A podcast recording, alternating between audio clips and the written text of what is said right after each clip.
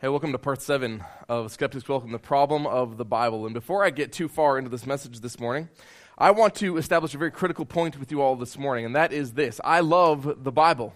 Absolutely, I love the Bible. I cherish the Bible. I have been transformed and changed by the Bible. But by the end of this message, you may think, does Ross really value the Bible? Does he really care about the Bible? Does he really think it's that important? And the answer that I want you to hear right now is Yes, I do. Okay. Yes, yes, yes, absolutely. And I think we all should love the Bible, and I think we all should cherish the Bible. In fact, um, the New Testament, reading the New Testament, is actually what brought me to become a follower of Jesus. When I was in middle school, I started having all these questions about why am I a moral person? You know, why do I think that there is right and wrong? Why do I have concern for justice issues? Why do I feel broken? Why do I feel guilty? Why do I feel shame when I do certain things? Why do I have this conscience bearing down on me, right? Universal experiences, we've, we've all had these, so we all try to wrestle with them and figure them out. And so what do I do? I turn to religious texts. I start reading the Quran. I start reading Buddhist texts. I start reading all these religious texts, trying to find an answer as to why I feel this way. Why do I struggle with what's going to happen when I die, the afterlife issues, all these kind of things. And I eventually, you know, pick up the New Testament and I start reading the words of Jesus. And unlike any other text that I'd ever read, it pierces me. It cuts through all my doubt and all my concerns and all my frustrations and, and, uh, and thinking on, on all these issues, and it answers questions and it touches me and it pierces me in a way that no, nothing else ever, ever did in all my exploration. And so I'm very indebted to the Bible. It wasn't the church, it wasn't Christian friends that brought me to become a follower of Jesus. It was reading the actual words of Jesus and what he taught and what he did. It was the Bible that I just could not put down, that I devoured night after night after night, that I just could not put down, that eventually brought me to become a follower of Jesus. And I bet that there are people here who have similar stories.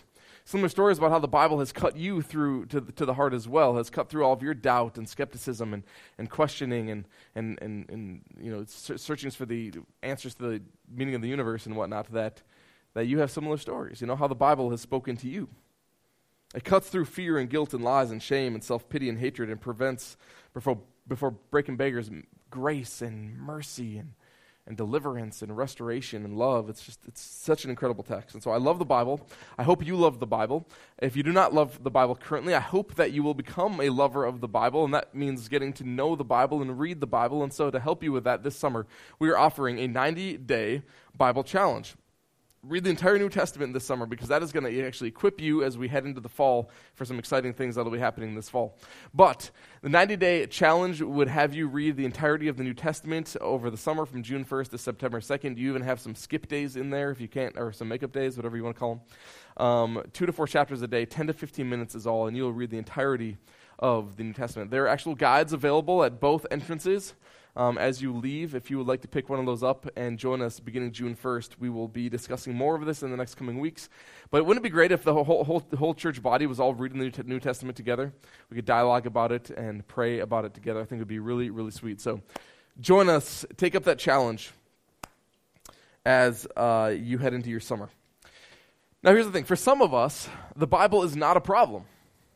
The, the, Bible isn't a problem. For me, right, it's a source of encouragement, it's a source of life, it's a, it's a source of great hope. For a, a lot of us, the Bible is not a problem, but for a lot of people, belief and trust in the Bible is the activity of a foolish person.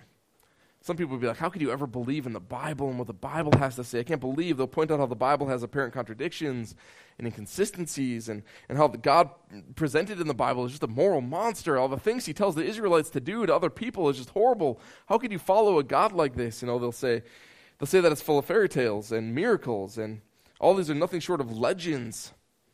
And that Jesus, you know, presented as a, as a deity was something that Constantine developed in 325 to justify his treatment of the Romans. They'll say that the Bible is a cobbled collection of 66 books strung together by numerous authors over a thousand years, and it simply cannot be trusted as reliable history, and certainly cannot be reliable for, for any spiritual growth or spiritual transformation. And then see, some people will point out how the Bible we have isn't even telling the whole story, how there's all these other additional texts that we never talk about, that we shove aside and we, and we, and we throw the blanket over because we're ashamed of them, they'll say. Whole other stories filling in gaps about who Jesus really was and what Jesus really did. And for some people, these pokings and these proddings are enough to derail them altogether to convince them that yes, the Bible is a foolish man's task. Reading the Bible is a foolish person's task. So, what do we do with all this? What do we do with the problem of the Bible this morning? We have this book that we believe is the authoritative Word of God, And so part of the challenge is figuring out what that means. You know, what does it mean that the Bible is the authoritative word of God? See, a lot of people just think the Bible fell down from the sky, you know, gold plated text and all, just fell down from the sky that, that God imparted on humanity this book of his wisdom and his commands. But humans mediated God's voice through writing it. And anytime you have fallible humans claiming that they are writing infallible texts, and that these texts then need to be rewritten and copied and rewritten and copied and translated and copied and interpreted and copied and all these generation after generation, you're going to have controversy. People are going to find problems with it. If human hands did the writing, then how do we know that there weren't any errors? Know, how do we know that they didn't insert legends? How do we know that the scribes didn't just have bad handwriting? I mean, I, I wrote Emily a Mother's Day card this morning, and she had to hire a professional scribe to translate exactly what I wrote. And, like, how do we know that these people just didn't really have really bad handwriting, and what they actually, you know, decided was the were the words that were actually what the original authors meant? Like, how do you determine that? How do we know that what they communicated is what is actually true in God's word to humanity? Problematic, don't you think? These are a lot of great questions. And I may not answer them all in the depth that you want to answer this morning, but I have, you know, 30 minutes to figure this out. Let's start here, though. In 1947, a farmer boy had lost his goat. He was uh, circling around the Dead Sea looking for this goat, and so he, he thought maybe, hey, there's all these caves around here. Maybe my goat fell into a cave, and so he starts throwing rocks into random caves. And in one of these caves, he hears a crash throws a rock up there, here's a crash. He had broken something, obviously, and so he went up in to investigate what it was. He discovered that he had actually broken a clay jar. And there were several other clay jars within this cave, and he thought that, hey, I have hit the jackpot, I have found buried treasure. But he cracked open, he pulled the, the clay shards away, and what does he find? The Dead Sea Scrolls, what have become to known as the Dead Sea Scrolls, a bunch of paper. Oh, sweet and great, a bunch of paper, right? They eventually found, uh, out of 11 caves, 1,100 different manuscripts. The entirety of the Old Testament was discovered in the Dead Sea Scrolls. At least portions of the entirety of the Old Testament was discovered in the Dead Sea Scrolls. Now, up until this time, the oldest preserved Old Testament was from 935 AD. But when they found the Dead Sea Scrolls, it jumped that back a thousand years in history to all the way to the third century BC. They now had a almost a nearly complete Old Testament from a from the third century before Christ. So we have one in 935, we have one in third century BC. Well, scholars came together and thought, hey, we should compare. We should see how accurate our version of the, the, nine, the 935 AD text of the Old Testament is. And so they came to do this, and they realized that they were virtually identical. The only differences were spelling variations of proper names. That's really the only difference. A thousand years of translating and retranslating and copying and recopying and generation after generation doing this discover that there are only differences in the spelling of proper names. Now, this doesn't prove that the Bible is reliable, but it does indicate, I think, a great confidence that the text that we have as our scripture is the accurate text of the original version. That over a thousand years they were able to translate and translate well. Well, fine, someone might say, but how does this account for all the fairy tales and the legends and the, you know, the, the children's stories in the, in the Bible? All these things that seem like miracles that we just can't believe in. Jesus rising from the dead, are we, are we really supposed to believe that happened? So, do you guys remember 9 11? I don't even have to tell you what 9 11 is. Isn't that, isn't that amazing? I can say 9 11. You guys know what I'm talking about? 9 11. You guys remember where you were on 9 11? Do you guys remember where you were when you saw or where you heard that planes had crashed in to the two towers in New York City? Man, isn't this day just engraved into our memory? Absolutely, I think it is for all of us. Some moments in history have that kind of power that we'll never forget where we were and what we were doing when it happened. And so I remember this well. I was in a class uh, sitting in college, uh, a class called Martin Luther King and Malcolm X. I was studying um, the, these these great um, these great men within America's history, and um, and someone comes in the room and they says, hey, you got to turn a TV on. Get out of this class. You know, ditch the class. You got to go find a lobby and turn a TV on. So we all did. We, we got up. We went and, and found a lobby with a TV. We turned the TV on just in time to see that second plane crash into that tower. So shortly after that, you guys probably remember that a third plane flew into the Pentagon. Eventually, a fourth plane crashed into a field in Somerset County, just on the other side of this state, actually. And then do you guys remember how that fifth plane took off and it crashed into the White House in Washington, D.C.? Do you guys remember how that happened? Totally obliterated the White House? Come on, guys. Give me, give me something here, okay? No? No, I could have swore that happened. Didn't it happen? Was that just, I just made that up? Why, why, why are you so convinced that it didn't happen? Nobody has ever mentioned it. You didn't see it on any live broadcasts. You were there watching it all. You remember exactly where you were on that day. You remember that it is engraved. An event like that is engraved into your memory. Of course, you would have known if there was a fifth plane that crashed into the White House. You can call BS on that day any day of the week because you know exactly what happened on that day. I don't want to make light of this horrible situation in our country, but I think it does prove a point that 17 years ago, something happened so profoundly in our country that we all remember exactly where we were when we heard about it, where we watched it happen. And here's the thing 17 years then after the resurrection of Jesus, Paul, an apostle of Christ, comes and he writes a letter to Galatia. And the first thing that he tells this church of Galatians is that I am an apostle of Jesus, sent not from men, nor by a man, but by Jesus Christ and God the Father, who raised him from the dead, by the way. Wait, wait, wait, wait, wait, wait, wait. Raised him from the dead? What are you talking about? I would have remembered. I would have heard about this. Something like that just doesn't happen every day. That would have been ingrained into my memory, engraved into the very stitches of my mind. Like, I, come on. You can't write stuff like this if it didn't happen. People would call your BS any day of the week. They would say, That didn't actually happen. What are you talking about? Jesus raised from the dead. We all would have known if that would have happened. Don't you remember? They would have denied that it ever happened. See, the New Testament wasn't written 300 years after the events, or 200 years, not even 100 years after the events took place. The entirety of the New Testament was written within the middle to the late first century, where those who experienced the events were still alive to verify its accuracy. And so, you see, legends can't develop while the people who experienced the events are still alive.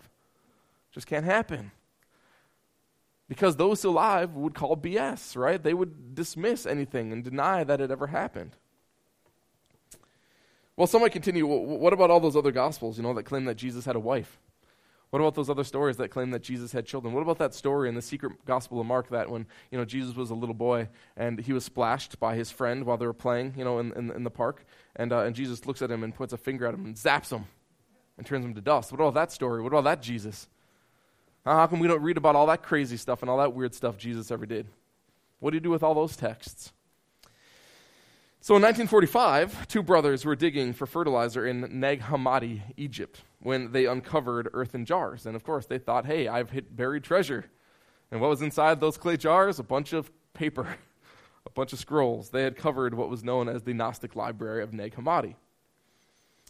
The Gospels were titled the Gospel of Thomas, the Gospel of Philip, the Gospel of Mary, the, Gos- the Secret Gospel of Mark, and so on and so on.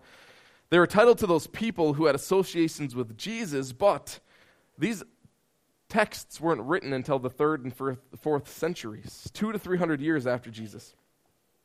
Beyond this, the main reason they are not considered as part of the scriptural text is because they are agnostic in nature. And you need to know that almost nearly every New Testament book at some point discusses the the, the challenge of Gnosticism and warns against Gnosticism. Uh, Colossians, for instance, in its entirety is almost a, a book warning the Colossians against Gnostic teaching. First John is in its entirety almost a book warning against Gnostic teaching. All of the Gnostic Gospels are completely detached from Jewish scriptures. They looked at the Old Testament, they saw that moral monster, and they said, We cannot follow that God. And so they separated this New Testament from the Old Testament. They created this new Jesus that was different and better than they, what they thought was the Old Testament version. Uh, they, they tell a story of a figure who imparts secret, hidden wisdom to those close to him so that they can per- perceive a new truth and be saved by this truth, right? There's, there's some magic incantation that only some people know that you receive by knowledge, which is what Gnostic means in the Greek language.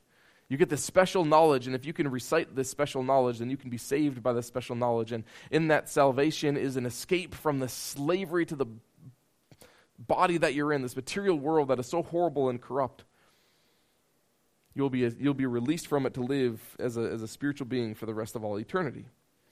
And the reason that these were never accepted within the canon of Scripture is a bigger discussion than what we have time for, but really quickly, first, they didn't fit into the big grand narrative of Scripture.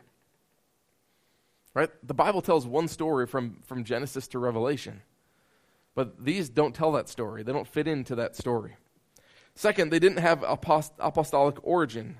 So even though they claimed to be apostolic in nature, like they were, you know, the, Thomas wrote this or Mary wrote this, people who had actually been with Jesus, they were not written by someone who actually knew Jesus or followed Jesus personally. Third, they came on the scene several hundred years after the events that they speak of. And so they're not in the first century where it all actually happened. And, and fourth, that therefore they could not help to edify the Christian church. The Christian church already had its documents that they were using as these arose on the scene. And so they did not need these to help edify the Christian church. So here's the basic truth for the first 300 years of the church, Christians did not have a bound book that they called the Bible. What they had were, were letters that had been written, and you know, Paul would write a letter to, to the Galatians, and the Galatians then would copy that letter, and then they'd send it off on to the, the next church down the road, who then would copy that letter, and they would send it off down the road so the next church could copy it. They had autobiographies like Luke, who, who researched diligently the life of Jesus. And then he wrote, uh, as best he could, the exact, exact details of Jesus' life. So they had autobiographies of Jesus, they had letters to help edify them, but they didn't have a compiled, bound book for nearly 300 years after the church was formed. So, what's fascinating is that Jesus' most devout followers never read a Bible. That the first century church didn't have a Bible to read. They didn't own a Bible because there wasn't even a Bible to own, and even if there was a Bible, they couldn't read it because most of them couldn't read. And these men and women turned the world upside down. They flipped the world upside down. They righted the world, right? And the, the reason we're here today and in a place like this is because these people did what they did in the first century, but they did not have a Bible to guide them in doing so. The Bible was not compiled into a book until the fourth century when a council came together to state the authority of a variety of texts that had already been in circulation for the past 300 years. So there's a different kind of problem to the Bible that I want to address this morning.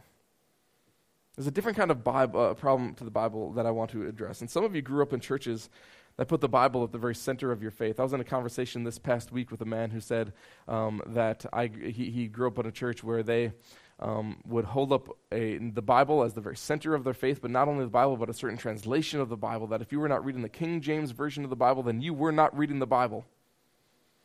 And if you did not read the King James Version of the Bible, then you could not call yourself a Christian. And they held up the King James Version of the Bible as almost on the equal footing as with God. And I got a lot of thoughts on that, but I'm not going to go into them this morning. But a lot of people grew up maybe with idolizing the Bible almost and making the Bible e- equated with God. It's the same as God, and without the Bible and a certain translation of the Bible, we just couldn't be Christian.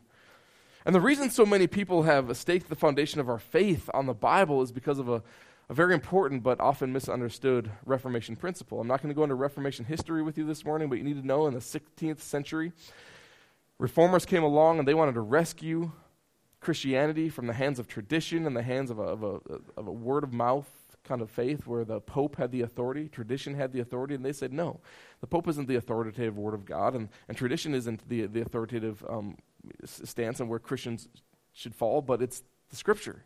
Scripture alone should inform us on, on how we are to live our life. Scripture alone has the final authority for the church in all things pertaining to the Christian life.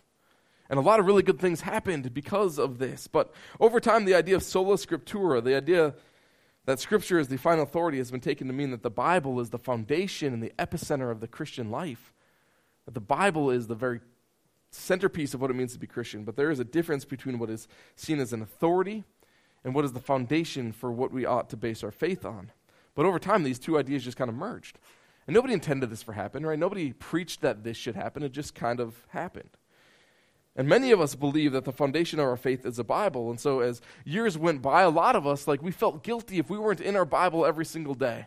I felt that way for so many years of my life that I had a, I had a check mark next to my days, and I'd say, Did I read the Bible today? Yes, but if I didn't, then I would feel guilty because I wasn't a good Christian. A lot of us felt that way. That there was overwhelming guilt if we did not get into the Bible every single day because for so many of us, we put the Bible at the very epicenter of what it meant to be a Christian. And then we would defend the Bible because if it's not all true, then none of it can be true. And if it can't all be trusted, then, then what happens to our faith, right? Our faith is just a house of cards. And so someone comes along and they say, well, you can't actually be, believe in a literal, literal creation, right?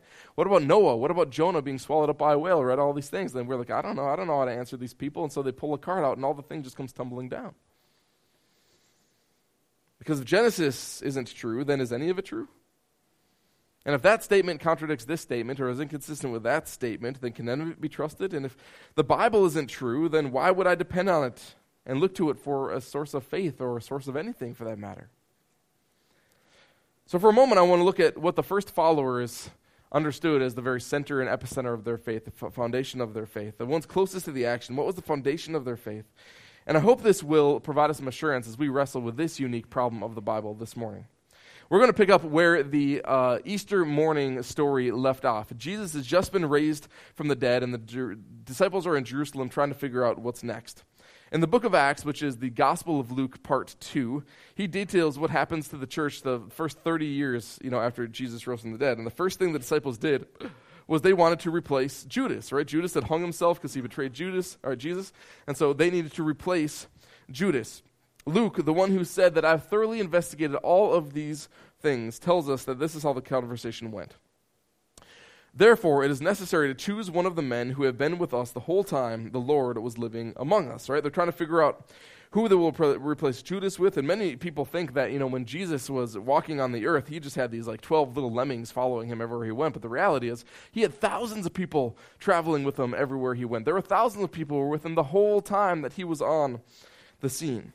So we need to find someone who had been with him the whole time, beginning from John's baptism to the time when Jesus was taken up with us. But we need an eyewitness of the whole adventure. But the most important qualification is we need someone who was a witness to the resurrection of Jesus. They weren't looking for a gifted speaker. They weren't looking for a gifted communicator. They weren't looking for a children's director or a worship leader. They were looking for someone who had seen Jesus rise from the dead and who had been with him throughout his whole ministry. So they select a guy named Matthias. This is seven weeks after the resurrection. This isn't seven years. This isn't 70 years. This is not 700 years. This is seven weeks after the resurrection. A wind blows through the city of Jerusalem. A powerful wind blows through the city of Jerusalem. Something marvelous begins to happen. All the disciples who are gathered there, it's not just 12, it's now about 100 people this core group of the Christian faith, this wind comes through and disturbs the whole city, and all of these people are filled with the Spirit of God, and they're able to do this really, really unique and profound thing. They begin to speak in all these various languages. Luke tells us what they said. When they heard this sound, the sound of the wind come through the city, a crowd came together in bewilderment. What's this sound? You know, what's going on here? We don't know. Because each one heard their language being spoken. So people from all around the Mediterranean world have come to gather for a festival seven weeks after the resurrection of Jesus. And while they are there, right, with all their various dialects, with all their various language, they begin to hear their own dialect and their own language being spoken. Utterly amazed, they ask, But aren't all of these who are speaking Galileans? They shouldn't be able to speak our dialect. They shouldn't be able to speak our language. They are all here. They have a common language, and yet we hear our language being spoken then how is it that each of us hears them in our native language? They continued. Some, however, made fun of them, saying, Well, they've just had too much wine. They're just drunk. They're just speaking gibberish. That's all they're doing. They're not actually speaking any common language. Well, why is this included in the Bible, you guys ask? Because it happened. It happened. This is why it's included in the Bible. Luke is just saying, Hey, that's what they did. That's what they said. Okay, I'm going to put it in there. Peter, who is viewed as the leader of the Jesus followers, stands up and he gives a sermon because anytime Jesus, uh, anytime, anytime Peter sees a crowd of people, he just feels compelled that he needs to preach. Fellow Jews and all of you who live in Jerusalem, let me explain this to you. Listen carefully to what I say. These people are not drunk as you suppose. It's only nine in the morning. Ha ha ha, right? The ice is broken. Okay, I've warmed up the crowd a little bit. Now I'm going to get to the point. I'm going to get to my message. Jesus of Nazareth He's not talking to a bunch of people who have never heard about Jesus, right? These people were here at the Passover seven weeks ago. And when they left Passover, they were like, hey, you know what? We saw Jesus do some really cool things, but yeah, we also saw him hanging on that cross as we were getting into our car, right? And we were heading back to Rome. Yeah, we saw Jesus hanging there. We thought he was done with. You know, why are people still talking about Jesus? They're probably perplexed. Jesus of Nazareth was a man accredited by God to do miracles, wonders, and signs which God did among you, right? This isn't a group who had never heard about it. They were there when he did these things. Jesus did these things among you. God did these things among you and through him, as you yourselves know. So I don't have to convince you that these things happened. You saw it, or you know someone who saw it, right? You are eyewitnesses to these events. This isn't years later, this is weeks later. Don't you remember just two months ago how Jesus did those things? Yeah, that's what we're talking about. This man was handed over to you by God's deliberate plan and foreknowledge, and you, because some of you in that crowd, and you are the ones who are saying to Pilate, Crucify him, crucify him, crucify him. With the help of wicked men, put him to death by nailing him to the cross. But God raised him from the dead, freeing him from the agony of death, because it was impossible for death to keep its hold on him. And then he references a psalm of David that refers to this, and he said, You know what? We as good Jews, we should have known. We, we should have been aware. We, we should have known what God was talking about, and this should not have surprised us like it did. And then he concludes God has raised this Jesus to life, and we, the band of Jesus' followers in their midst, are all witnesses of it.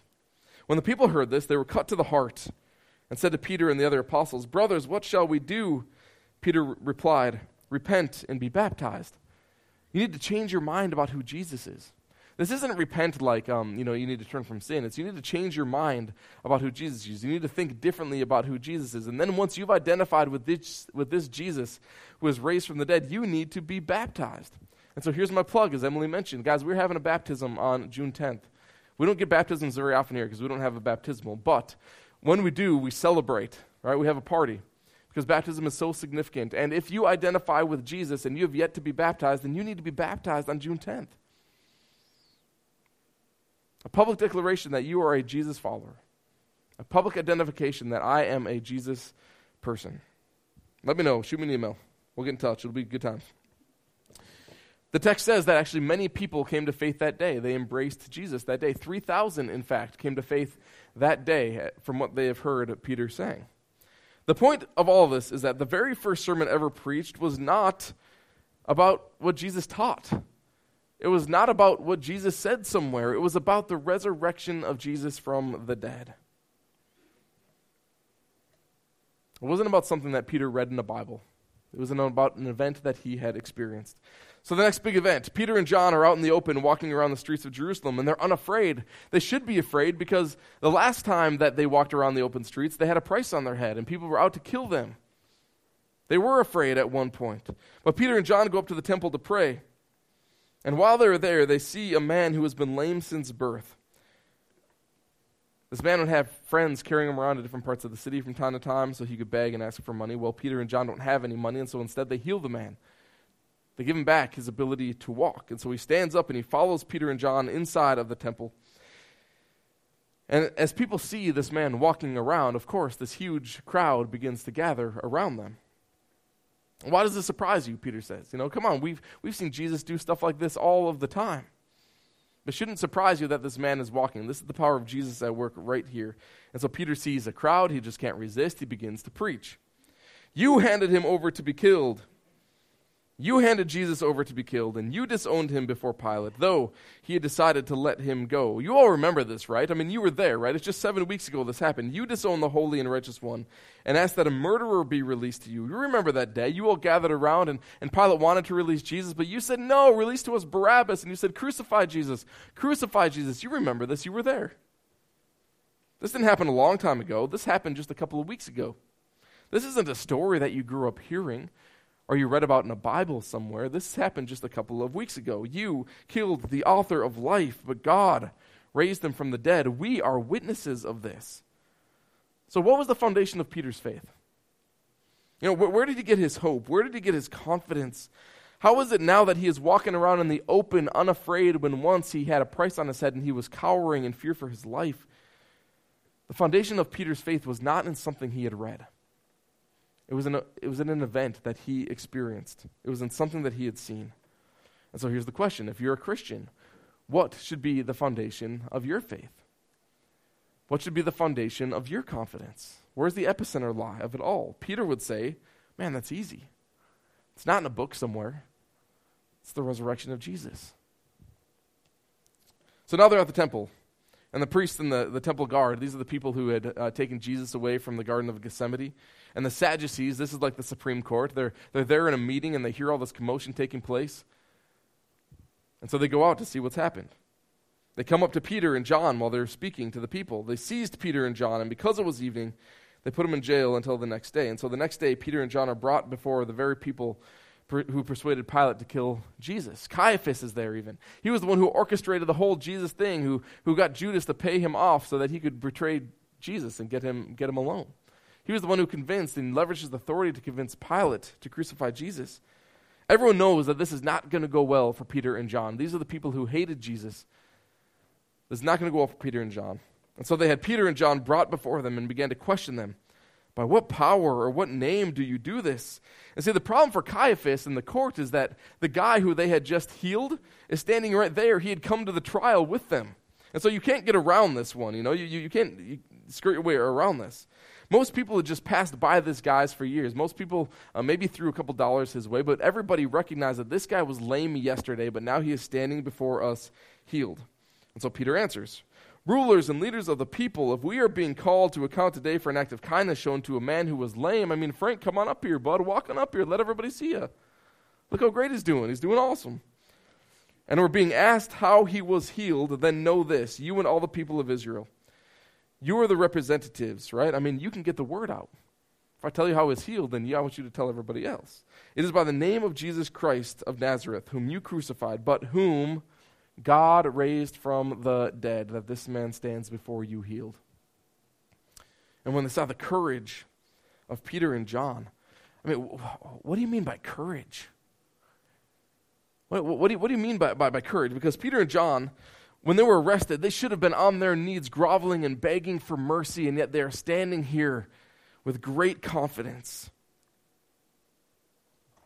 And they realized that these were unschooled, ordinary men. I mean, they should have been intimidated by the powerful people in front of them.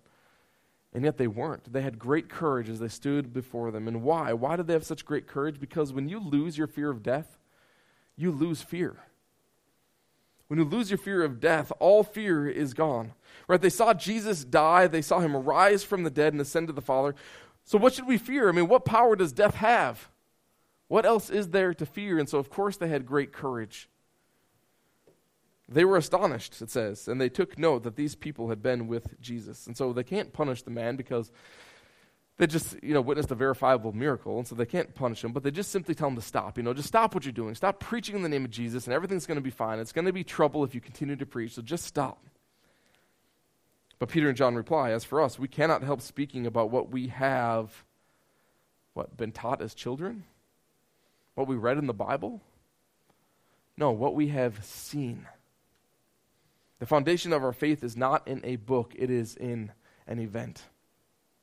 A chapter later, they are arrested again for doing the same thing, and we're told that the leaders are jealous because the, these Galileans, right, these unschooled, ordinary men, have gathered a bigger crowd than they ever could. And Peter and John are back at the temple, and they're preaching some more. And so the soldiers go to them very diplomatically because they don't want to be stoned by the crowd that has gathered to hear them and they tell them, guys, you need to go to your trial. You're late for your trial. Go to your trial. So Peter and John go in, and they're standing before the same group of people as they did last time, and they're threatened with death this time. We told you to stop preaching in the name of Jesus. You're not stopping to preach, and so we're going to threaten you with death this time. Peter and the apostles answered, Well, we must obey God rather than man. Right? Peter just can't help himself. He sees the crowd, he has to preach. The God of our ancestors raised Jesus from the dead, whom you killed. Have I brought this up, by the way, that you are the ones who killed Jesus? Not like mankind killed Jesus, but you were the ones who killed him. And you killed him by hanging him on a cross. We are witnesses of these things. And when they heard this, they were furious and they wanted to put them to death. But instead, they called the apostles in and they had them flogged. And so Peter and John would bear these marks forever. They would have the scars upon their backs from being flogged forever. This was a, meant to be a symbol of shame. It was meant that they were troublemakers. It was meant that they had been imprisoned, right? This is what it records. And their response, what does Peter and John say? Well, the apostles left the Sanhedrin, rejoicing because they had been counted worthy of suffering disgrace for the name. And so Luke's writing all this stuff down, and he's like, man, I got to speed this story up, right? It's like so, so, so redundant. Day after day after day after day in the temple courts and from house to house, they never stopped teaching and proclaiming the good news that Jesus is the Messiah. And so here's what I don't want you to miss this morning that these, Peter and John, are our people. Like we stand here in a church like today because they did what they did. This is why we are here. This is why Christianity survived the temple, because the temple was the first place persecution broke out. It was not the, the, the empire, although eventually that happened as well. When the Christian faith began, there was no book and there was no Bible. There was something else. there was a fearlessness and a boldness that came through witnessing event, the resurrection of Jesus. And when you have met that man who overcame death, then what is there to be afraid about? Then what, what is there to fear? You are then fearless as well. And the faith that this first followers of Jesus embraced is exactly what I am hoping we as a church can embrace. The, the, the, fearless faith, the bold faith, the courageous faith of Peter and John and the other disciples who experienced the resurrection, not committed their lives to checking off a box and said, I read my Bible today, I did my due diligence, I did my duty. No, they focused on the resurrection, and that gave them a fearlessness that was unlike anything else that they ever could have asked for. Because as valuable as the Bible it is, and yes, the, the scripture is so valuable, right? It is not the epicenter of our faith. And so let people poke it, and let people prod it, and let people ask questions about it. Let them criticize it. Let them criticize us because of it. But there is a courage that is beyond that, and it is born in the confidence of God because God has raised Jesus from the dead. See, the foundation of our faith is not a book, it's an event. The Bible did not create Christianity. Christians eventually compiled the Bible. And so, if we were to ask Peter, Peter, where do you find your hope? Where do you find your courage? You know, where does this fearlessness come from? Where do you get it? He wouldn't quote you a verse from the Old Testament. He wouldn't quote you a verse at all. He wouldn't, he wouldn't say anything in regards to something that was written down. He'd say, That's easy. God raised Jesus from the dead. That is the epicenter of my faith. And if that is true, what else is there to fear? So, the point of this morning is that if for whatever reason the Bible goes away, my friends, your faith doesn't have to go with it. Can the Bible be trusted? Absolutely. We'll actually talk about that more next week. What does science have to do with Scripture? You know, doesn't science disprove that the Bible was true? We'll talk about that next week.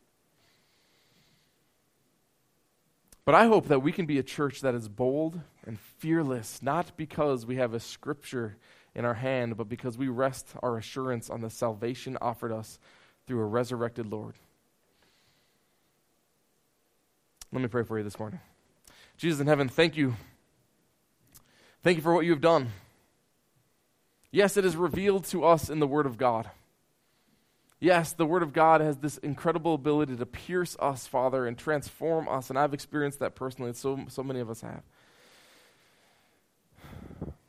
But how was it, Father, that there was a, a courageous faith born without a text to birth it from? It is because the center of our faith must be in the resurrection of Jesus. That is where it begins, Father. That is where it will end. You are the beginning and the end, Father.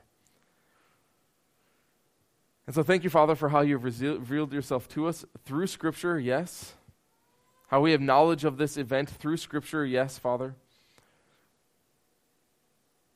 But let us not get so hung up, Father, on making the Bible an idol that we forget what the Bible says that you died and rose again. Help us to understand the word, Father, as we get into it. Give us wisdom as we try to figure out what you are calling us to do and how you are calling us to live, Father. But most importantly, this is a story about what you have done for us.